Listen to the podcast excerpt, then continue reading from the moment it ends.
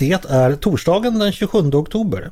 Jag heter Andreas Eriksson och du lyssnar på Ledarredaktionen, en podd från Svenska Dagbladet.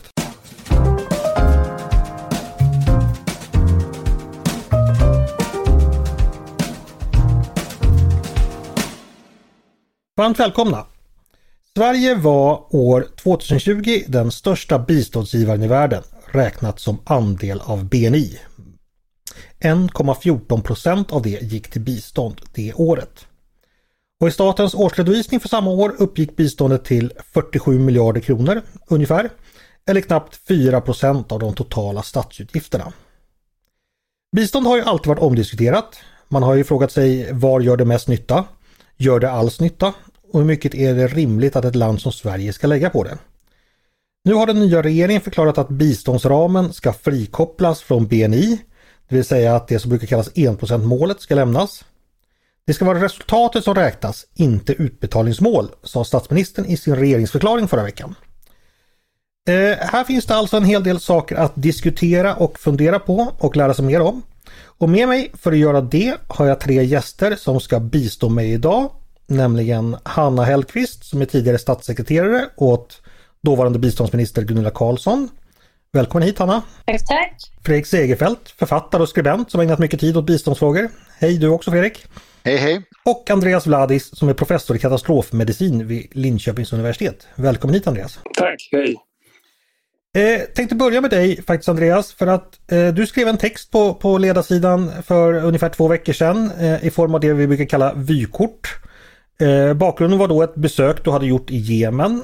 Eh, där pågår ju som bekant ett krig som har lett till en mycket stor humanitär katastrof. Massor av människor är på flykt, massor av människor svälter, massor av människor dör. Men det du såg av omvärldens bistånd dit, eh, hur det fungerade, det fick dig att vilja då skriva det här vykortet och berätta lite mer om det. Kan du kort bara sammanfatta det du skrev och dina iakttagelser från, från situationen i Jemen? Nej, men som du sa så eh, Jemen är ju drabbat av det som FN har definierat som en av eh, de största humanitära katastroferna vi har att eh, hantera just nu. Och eh, det är ju en, en, komplex katastrof som har drabbat det landet med, med krig och, och svält och missväxt och olika epidemier som har grasserat. Och ehm, eh, det bara flödar in pengar, biståndspengar via FN-organ och olika humanitära organisationer dit till det här tudelade landet. Och det jag fick se då, det var, ju... Eh, eh jag träffade eh, arbetare, biståndsarbetare som berättade om om eh, hur biståndsmedel bara gödslas in i projekt trots att man vet att eh, pengarna inte kommer till, till nytta utan det man köper in medicinsk utrustning som inte används. Man köper in läkemedel som inte används eller används på fel sätt. Man har indikatorer på att eh, eh vissa sjukdomstillstånd eh, eh, eh, hanteras på felaktigt sätt.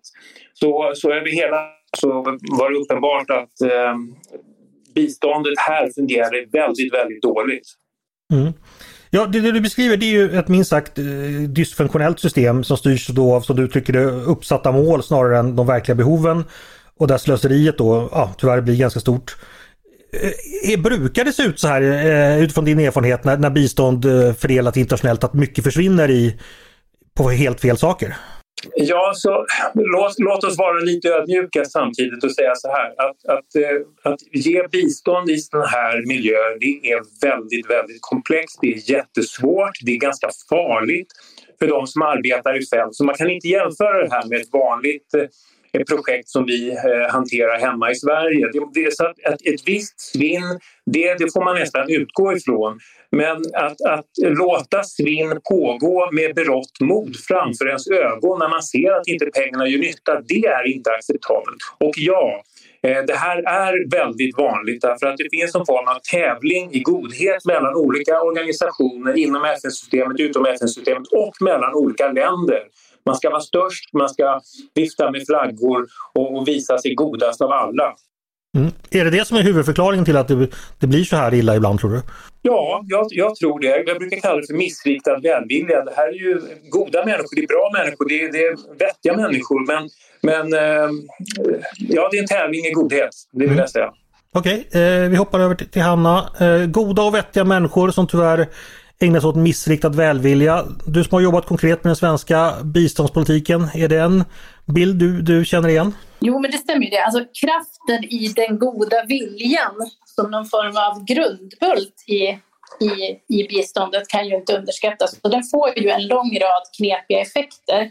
Och det kan man säga att det här med utbetalningsmål och så och utbetalningstryck som en följd av det är ju egentligen bara en förlängning av just den här viljan att göra gott där en del andra överväganden som kanske man skulle göra i, i, i andra eh, verksamheter och sammanhang eh, de, det sätts liksom ur spel när man träder in i den här lite an, den logik som gäller inom biståndet. Det är också min eh, erfarenhet. Eh, och precis som, eh, som Andreas beskriver så är det ju så att det är inte lätt med bistånd. Jag brukar ju tänka på hur svårt det är med allt som kommer i närheten av social ingenjörskonst ens i ett utvecklat demokratiskt eh, liksom, välfärdsland som Sverige. Uppgiften att åstadkomma någon form av förändring eller resultat som det då heter i länder som är systematiskt konfliktdrabbade, drabbade av parallella kriser som kanske är auktoritärt styrda utan fungerande förvaltningar eller ens eh, tillstymmelse till förvaltningstraditioner. Det är ju det är ju en oöverstiglig uppgift. Så därför har ju jag alltid förespråkat en lite mer så att säga, realistisk, pragmatisk eh, eh, biståndspolitisk ansats där man, där man försöker parera, man försöker så att säga, komma bort från den här eh, endast av god vilja styrda eh, typen av eh, bistånd och istället eh, tänka så här, vad kan vi åstadkomma med just de här medlen i just den här kontexten. Är det ens möjligt att åstadkomma någonting? Mm. Hej, jag Ryan Reynolds. Recently, I asked Mint Mobiles legal team if big wireless companies are allowed to raise prices due to inflation. They said yes. And then when I asked if raising prices technically violates those onerous two-year contracts, they said, what the f*** are you talking about, you insane Hollywood ass?" So to recap, we're cutting the price of Mint Unlimited from $30 a month to just $15 a month. Give it a try at mintmobile.com slash switch. $45 up front for three months plus taxes and fees. Promoting for new customers for limited time. Unlimited more than 40 gigabytes per month. Slows. Full terms at mintmobile.com. Ja, vi ska återkomma till den praktiska biståndspolitiken. Jag ska bara släppa in Fredrik här. Du har som sagt från ett helikopterperspektiv granskat svenskt bistånd, eller bistånd generellt det Andreas beskriver och det, det eh, Hanna sen berättar, känner du igen den bilden? Ja, verkligen. Ehm, man ska skilja på katastrofbistånd som, som är en sak och det långsiktiga som är någonting annat. De har två helt olika mål och två helt olika logiker, så alltså det måste man ha klart för sig. Men eh, jag brukar säga att bistånd fungerar bara där det inte behövs. Och där, där det behövs fungerar det inte. Just det på grund av det som, som mina två eh, meddeltagare eh, eh, antyder eller pratar om. Det är nämligen så liksom att bristen på utveckling beror på sånt som Hanna nämnde, liksom att du har ingen förvaltning, du har liksom ingen... Länderna styrs av människor som inte vill medborgarna väl och där medborgarna inte har någon möjlighet att utkräva ansvar av makthavarna. Vilket gör att det är, liksom, det, är, det är stater som präglas av våld eller att ledarna helt enkelt snor resurser från befolkningen. Sådär, och, och, och, att komma in där och tro att man ska kunna få en förändring i den logiken ehm, eh, är ju naivt. Men visst är det så att om, om du hittar man ett land med svenska institutioner med, med, med en tiondel av vår inkomstnivå, eller en tjugondel av vår inkomstnivå, ja, då skulle det fungera. Sådana länder finns inte för har man våra institutioner så har man inte så låg inkomstnivå. Mm. Um, så att um, det, det, det, det, är ett av de typiska biståndets dilemman som jag uh, har skrivit om. Men eh, om man tar det här med situationen i Jemen påminner väl då lite mer med din uppdelning av ett katastrofbistånd då, liksom, då pengar och hjälp måste in så att säga. Att även det blir väldigt svårt och att det, det inte funkar. Vad, vad, eh, känner du igen det och vad, vad beror det ja, på i så fall? Jättemycket. Jag brukar titta på det. Det finns ett typiskt exempel som handlar om, om eh, eh, efter kriget i Rwanda så hade den, den regeringen som då hade begått eh, folkmordet hade åkt över till gränsen på Kongo och hela biståndsindustrin flockades kring det här lägret. För det var ju så mycket information, det var 94, 95. Va? och de, de tävlade med varandra om vem, vem som skulle vara, få mest eh, uppmärksamhet i media och deras loggor och sådär och deras förkortningar var så viktigt. Va? Men bara det att de som var där, det var de som hade, för det var det har varit regeringsskifte i, i, i Rwanda. Så de som var i det lägret, det är de som hade utfört folkmordet. Och de, vad, vad, vad, som hände då var att när det, när det bara kom in så mycket resurser så kunde den här regimen då liksom beskatta sina medborgare med hjälp av eh, eh biståndsmedlen för att sen finansiera ytterligare redor och fortsätta folkmordet. Så biståndsindustrin bidrog till att folkmordet i Rwanda förlängdes. Ett mm. typiskt sådant exempel på varför katastrofbistånd också är svårt. Eh, eh, återvänder till dig Andreas. Nu fick du två kommentarer här både från, från Hanna och Fredrik. Eh, var det någonting där du vill plocka upp eller tillägga utifrån det de har sagt? Eh, det som Fredrik pratar om här senast, det tycker jag är en, en viktig men väldigt sorglig aspekt av det hela. Det är ju att, att bistånd kan ju paradoxalt nog faktiskt förlänga Eh, konflikter. Fredrik nämner Rwanda men det finns ju andra exempel på det eh, till exempel Sydsudan där, där landets regering då inte tar något som helst ansvar för sina medborgare i princip utan det ansvaret läggs över då på, på FN-systemet och andra biståndsorganisationer som så att säga bedriver en stat. Eh, det här är en jättesvår etisk problematik som, som, som det inte finns något enkelt svar på. Eh, gå till Hanna. Eh, givet att vi vet, då, inom citattecken, detta om bistånd. Eh, på den tiden du var statssekreterare, hur bedrev, vilken, eh, vilken biståndspolitik bedrev Reinfeldt-regeringen för att så att säga undvika de här eh, fallgroparna, eller vad man ska kalla det? Hur, hur tänkte ni på den tiden? Ja, vi tänkte framförallt väldigt mycket. Eh, dels var det ju en allianskompromissad biståndspolitik. Det var fyra partier som hade sinsemellan relativt olika utgångspunkter när det gällde just eh, ja, grundläggande synen på vad bistånd är och vad bistånd bör vara. Men med det sagt så enades vi om en agenda som man kan enkelt uttryckt säga stod på tre ben. Eh, det var det här med resultat, väldigt populärt ord i de här sammanhangen. Gunilla Carlsson på sin tid blev faktiskt anklagad från till och med biståndsmyndighetens eh, representanter från biståndsmyndighetens sida för att då ha groteska eh, krav på, på resultat. Eh, vilket väl åtminstone vittnar om att det var, det var en del av agendan som gick fram i alla fall. Eh, och sen det andra benet var ju transparens. Vi kom ganska snart till insikt om att det är knepigt att jobba med förändring och reformering av ett område som biståndet när det eh, finns så många olika föreställningar och vanföreställningar om vad bistånd faktiskt är. Eh, man kanske ser framför sig någon form av sinnebild av det man ungefär har sig till livs när man tittar på sådana här faddergalor på tv. Eh, var min bild. Och i, i, I Sverige där, där Sida mäter årligen den svenska biståndsviljan hos befolkningen så har ju den genomgående alltid varit hög. Men det är intressant att fråga sig vad är det för bild man har av vad bistånd ägnas åt för någonting och vad det åstadkommer. Och det är där det börjar bli intressant. Så att vi la väldigt mycket krut på att eh, försöka göra det mer transparent vad pengarna egentligen går till.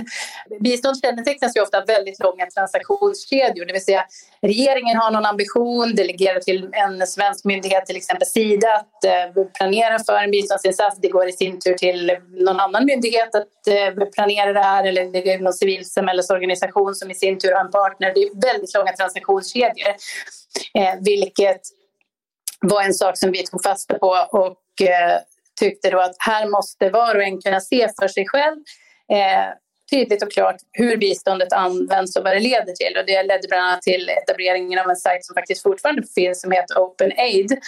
Eh, så det var en ganska viktig del av, av den agenda vi hade, att det blir omöjligt att förändra någonting om vi inte har en gemensam bild av vad utgångsläget är, det vill säga vad bistånd faktiskt består av och går till. Ehm, och sen det tredje var ju att vi hade en, gjorde en kraftansträngning när det gällde att försöka fokusera det svenska biståndet som var utspritt väldigt brett på väldigt, väldigt många olika typer av målsättningar, ämnesområden, eh, länder, organisationer och så vidare. Lyckades ni med det ni ville? Vi lyckades med ett antal försök eh, och jag skulle säga att eh, eh, inrättandet av den här så kallade transparensgarantin i biståndet där vi sa att vi måste kunna vara helt öppna och ha total insyn i hur biståndet används det var nog, kanske tycker jag, en av de främsta prestationerna. För det blev ju en irreversibel reform. Man kan, så att säga, inte först man kan inte öppna upp någonting, öppna biståndet, visa dokumenten, eh, medelsflödena och sen stänga ner det igen. Så den har ju varit varaktig och tycker jag en väldigt bra bottenplatta. Men varje gång man fokuserar så är det väldigt lätt att det inom kort sen tillkommer nya länder eller man kanske bara gör en lite halvhjärtad fokusering och så. Så där finns det väldigt mycket mer att göra.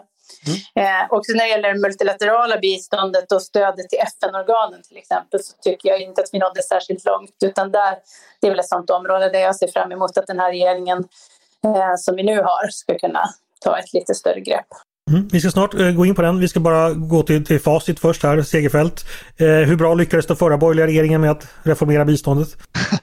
ja, nu är jag ju bekant med, med Hanna sen förr, men man ska säga de, det, det handlar inte om att lyckas, det handlar om fanns det en politisk vilja att i grunden göra upp med hela paradigmet och eh, det fanns väl inte det i Alliansen, inte minst för att det var eh, fyra olika partier. Men jag var mest imponerad av eh, eh det, att man utmanade biståndsindustrin och hela den branschen eh, och, och på ett väldigt modigt sätt och eh, det var väldigt positivt. Men det dog ju sen liksom. Den här industrin frodas ju och lever som eh, på ett väldigt bra sätt. Ja, på ett väldigt starkt sätt. Nej men jag menar, jag, jag reformerar. Sen tycker jag inte det här koncentrationsmålet var ju tokigt därför att eh, forskning visar att eh, ju större andel av BNP som biståndet gör i ett land, desto större är risken att, eh, att det gör mer skada än nytta. Så där var jag helt emot från början. Okej. Eh, ska gå över till Andreas. Eh, det politikerna bestämmer om biståndet, enligt din erfarenhet, hur, hur, stor roll spelar, spelar politiken, alltså de som är liksom de högsta politiska besluten, hur, vilken roll spelar det i relation till vad som sker på marken så att säga?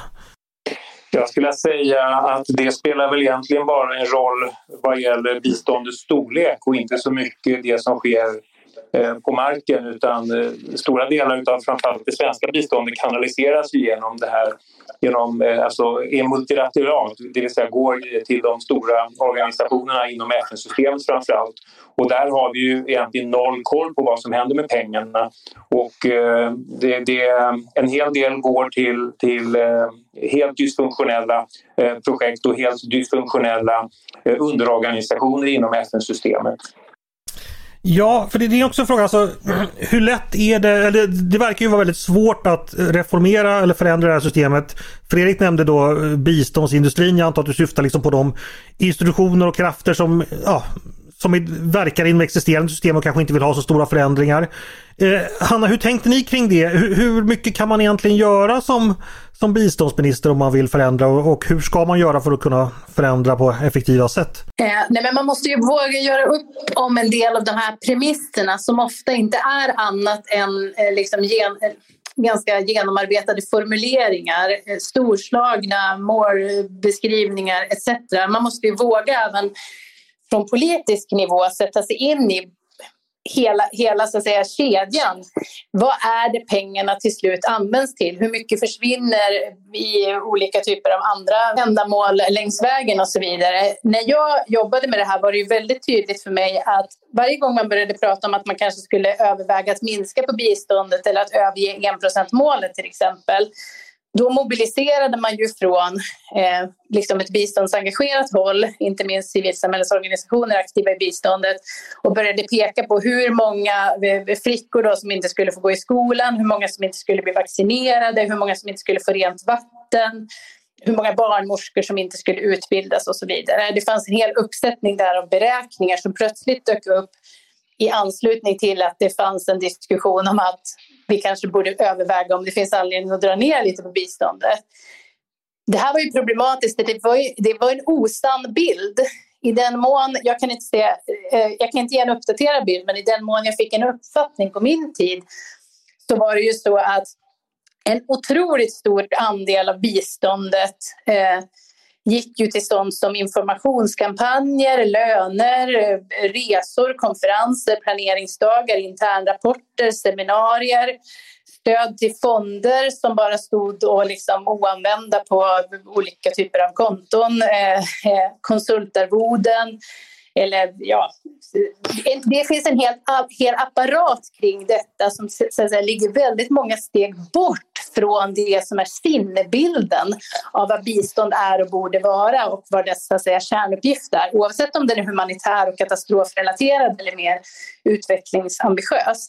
Men det, det tycker jag var det största, det är det största hindret, att det kräver så att säga att politiken också förmår och vågar sätta sig in i på ett mer konkret vis vad bistånd består av. Jag gjorde det på de resor som jag gjorde så krävde jag till exempel att få se eh, exempel på insatser som vi finansierade. Och det var ju häpnadsväckande att det var en fråga som sällan ställdes. Att nej, men det är svårt att ordna, vi kan inte riktigt visa och man kan inte visa på det sättet och det här är en katalytisk process och ja, ja. Eh, sådär. Jag, jag, kan, jag kan fylla i och säga där att eh, de stora eh, humanitära organisationerna de har ju eh, den, större delen av deras budget går till logistik. Och med logistik menar jag då att de har flygplansflottor, de har bilflottor eh, Eh, som är en förutsättning för att få ut personal, för att få ut eh, eh, det, det som ska doneras till befolkningen. Och det, här, det här gör ju att 100 kronor som skickas till ett land kommer alltså bara 30 kronor finns tillgängliga i slutändan för att, så att säga, ge ett, ett rejält stöd på marken. Men sen är frågan då, vad får det här stödet på marken för effekt? Jo, det får till effekt att regeringen kan ägna motsvarande resurser åt något annat, det vill säga kanske lite armé eller eh, straffa minoritetsgrupper eller så vidare. Det innebär också att, att den demokratiska återkopplingsmekanism som ska finnas mellan en stat och en befolkning blir eh, avkopplad. Det innebär också att, att den som levererar då välfärd i det här landet, det är inte regeringen utan en tredje aktör som är utomlands ifrån. Ja, då blir regeringen eh, ansvarig ifrån till givaren i tredje land, i andra, annat land istället för, för sin egen befolkning sådana massa, massa sådana långsiktiga snedvridande effekter som gör att det undergräver det som är grunden för ett lands utveckling. Mm. Eh, vi ska ta och titta lite framåt nu för att nu har ju då eh, vår nya regering förklarat att eh, biståndet ska då eh, frikopplas från BNI som det heter. Och istället ska man då ha, ha en fast biståndsram som ska sättas över tre år. Eh, Hanna, är det, är det klokt? Och i så fall varför eller varför inte? Det är helt klart en bra idé att frikoppla biståndet från BNI. Det är ju helt godtyckligt och skapar helt skeva, skeva incitament när det gäller hur man ska använda pengarna. På, på min tid var det ju så att varje år i november, december så blev det panik där man inte hade fått ut pengar på vissa ställen så man var tvungen att hastigt och lustigt försöka omfördela det här till någonting där man trodde att det fanns så kallad absorptionskapacitet. Det vill säga där man snabbt och lätt skulle kunna få ut överblivna miljarder eh, sent på året då, för att det inte skulle frysa in eller gå tillbaka till statskassan det är, det är ju en skev eh, struktur när det gäller användning av gemensamma medel som vare sig gynnar fattiga människor eller svenska skattebetalare. Så det är ju helt klart bra. Sen är det så att prat om resultat som vi ägnade oss åt i åtminstone sju, åtta år då, eh, det är någonting som måste kvalificeras. Det, kan, det är stor risk att det antingen urartar till att man tror att om alla bara alla biståndsadministratörer och byråkrater bara rapporterar mer, skriver fler rapporter så jobbar vi med resultat. Eh, och det riskerar i sin tur att bli en väldigt liksom felfokuserad typ av, av verksamhet. Och sen behöver man nog vara eh, lite tydligare med vad det är för slags resultat man förväntar sig. Därför att argumentationen för att utveckling tar tid och så vidare, den är väldigt stark och delvis legitim. Eh, så att när man pratar om att biståndet ska ha resultat och det resultat som räknas så måste man också från politiskt håll förmå beskriva vad det är man menar med det. Mm. På vilken sikt och i vilken form och sådär. Och det tror jag kommer vara en av de viktigaste uppgifterna om man verkligen ska leverera, eh, leverera på det som det är tänkt. Hej, jag Ryan Reynolds. Recently, I asked Mint Mobiles legal team if big wireless companies are allowed to raise prices due to inflation. They said yes. And then when I asked if raising prices technically violates those onerous two-year contracts, they said, what the f*** are you talking about, you insane Hollywood ass?" So to recap, we're cutting the price of Mint Unlimited from $30 a month to just $15 a month. Give it a try at mintmobile.com slash switch. $45 upfront for three months plus taxes and fees. Promo rate for new customers for limited time. Unlimited more than 40 gigabytes per month. Slows. Full terms at mintmobile.com.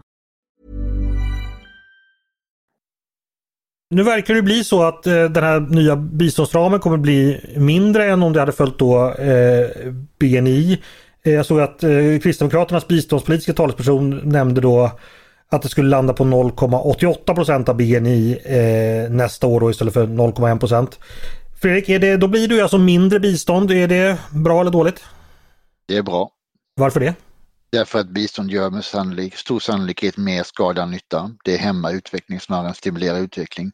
Det, det förstärker de mekanismerna som är orsaken till att länderna har problemet eh, från början.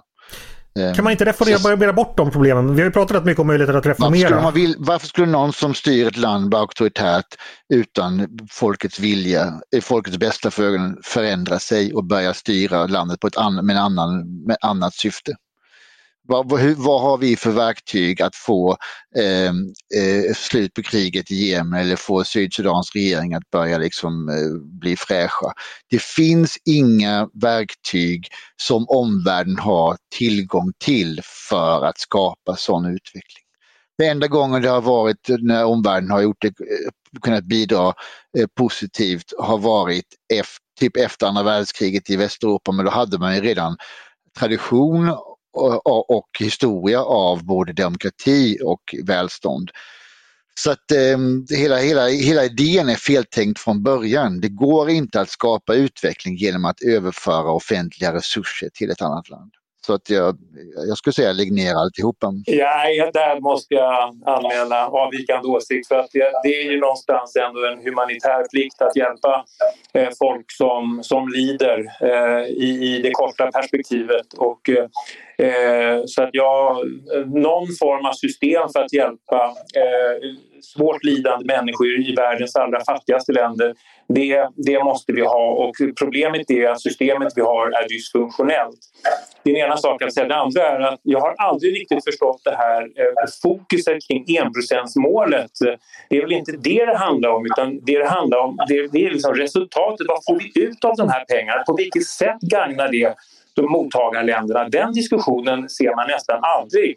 Och de som nu beklagar sig över att man går ner till 0,88 procent. Finns det någon enda annan budgetpost i Sverige som är säkrad och bunden till en procentsats i BNI? Finns det det? Jag tror inte det.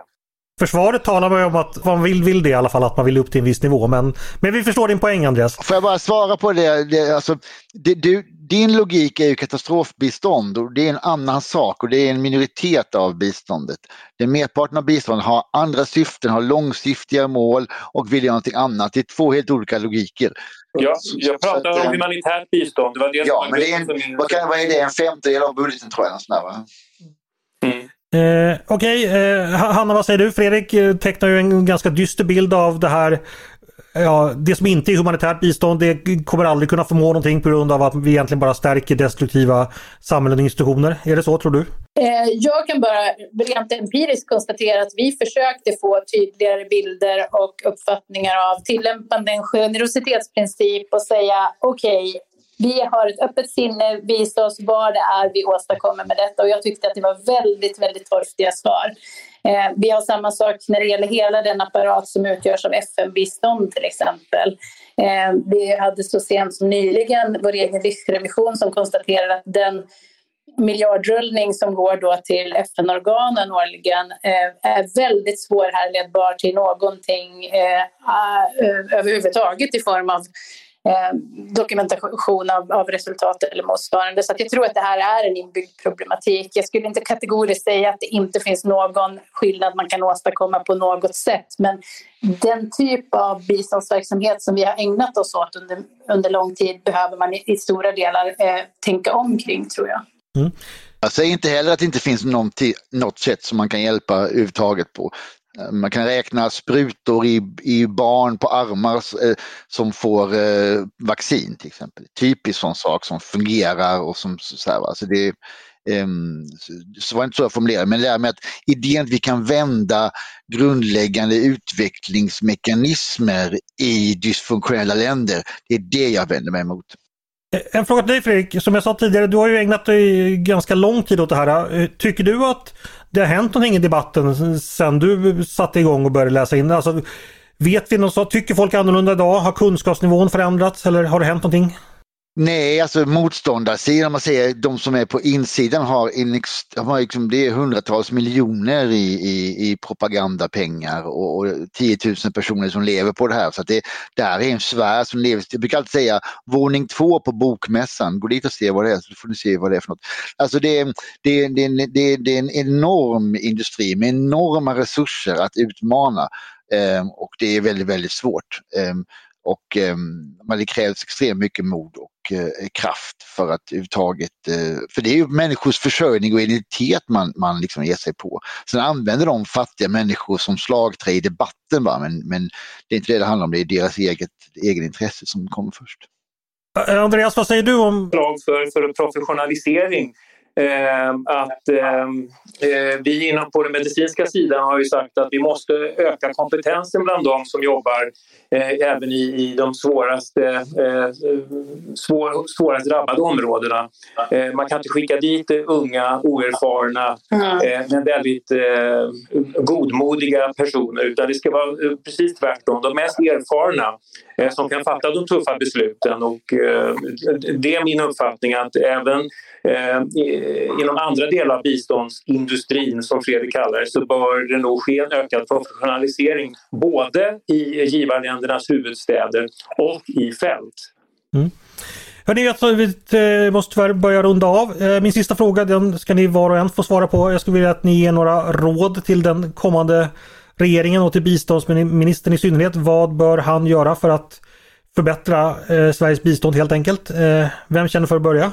Ja, men det, är, det är ett fundamentalt eh, paradigmskifte som, som eh, måste ske. Ett, vad är utveckling? Två, vilka är hindren eh, mot utveckling? Och tre, vilk, vad, vilka verktyg har vi som vi kan använda för att få bort de hindren mot utveckling? Så, och, det, och, det, måste man göra på ett sätt som är intellektuellt hedligt och vetenskapligt baserat och inte baserat liksom på senaste parti, partikongressens majoritet klockan 11 på kvällen och det som är liksom politiskt korrekta termer just nu i Sverige i svensk inrikespolitisk debatt. För det är så det har gjorts hittills. Va? Så här, kvinnors rättigheter och vad det nu kan vara, någon annan, så här, hållbarhet och sånt. Va? Eh, så det, är liksom, ehm, det krävs ett fundamentalt omtänk men det kommer inte att ske därför att det är partipolitiker. Så, men om jag fick ehm, önska så skulle man liksom ta om från början och ställa sig de fundamentala frågorna. Ja, men det var barnens önsketimme här så det var, det var rätt att du fick, fick önska. Mm. Eh, Andreas, vad, vad, säger du? Vad har du för medskick till den nya regeringen? Jag skulle nog, eh, om jag vore biståndsminister, fundera på att smalna av verksamheten så att man fokuserar på, på färre antal länder, färre antal eh, eh typer av projekt så att man kan just få en ökad professionalisering. Eh, vi syftar enbart till jord, enbart eh, jordbruksprojekt till enbart medicinska projekt och sen så tar man in experter inom de här områdena. Eh, sen skulle jag ta fram ett eh, antal hårda nyc- nyckelindikatorer så att man kunde mäta månad för månad eh, vad man har uppnått i förhållande till de beskrivna behoven. Stort tack för det och Hanna slutligen, giltigt, vad skulle du säga? Ja, eh, dels tycker jag att man måste våga hugga i kärnstödet till FN. Det är orimligt stort, eh, orimligt otransparent utifrån ja, vilka utgångspunkter som helst egentligen. Sen tycker jag också att man ska våga överväga att faktiskt från politiskt håll främja lite mer innovativa metoder som kanske kortsluter en del av de här ogenomträngliga långa transaktionskedjorna. Det finns jättemycket intressant eh, gjort på till exempel Eh, när det gäller direktutbetalningar till människor som lever i fattigdom där man betalar ut pengar direkt till människor utan mellanhänder förtjänar ett långt eget seminarium, men i, i, i, den riktningen. Just för att komma bort ifrån mycket av den logik som, som har präglat eh, biståndet under så lång tid med massor av eh, mellanhänder och väldigt bristande transparens och i slutändan en mycket otydlig bild av vad resultaten blev. Okej, då tar vi med oss det och så hoppas vi att biståndsministern lyssnade på oss. Eh, stort tack Hanna Hellqvist, Fredrik Segerfeldt och Andreas Vladis för att ni kom och gästade podden idag. Och tack till er som har lyssnat också på Ledarredaktionen, en podd från Svenska Dagbladet. Ni är varmt välkomna att höra av er till redaktionen med tankar och synpunkter på det vi precis har diskuterat. Eller om ni har idéer och förslag på det vi ska ta upp i framtiden. Då mejlar man bara till ledarsidan snabel svd.se. Dagens producent, han heter Jesper Sandström. Jag heter Andreas Eriksson och jag hoppas att vi hörs igen snart.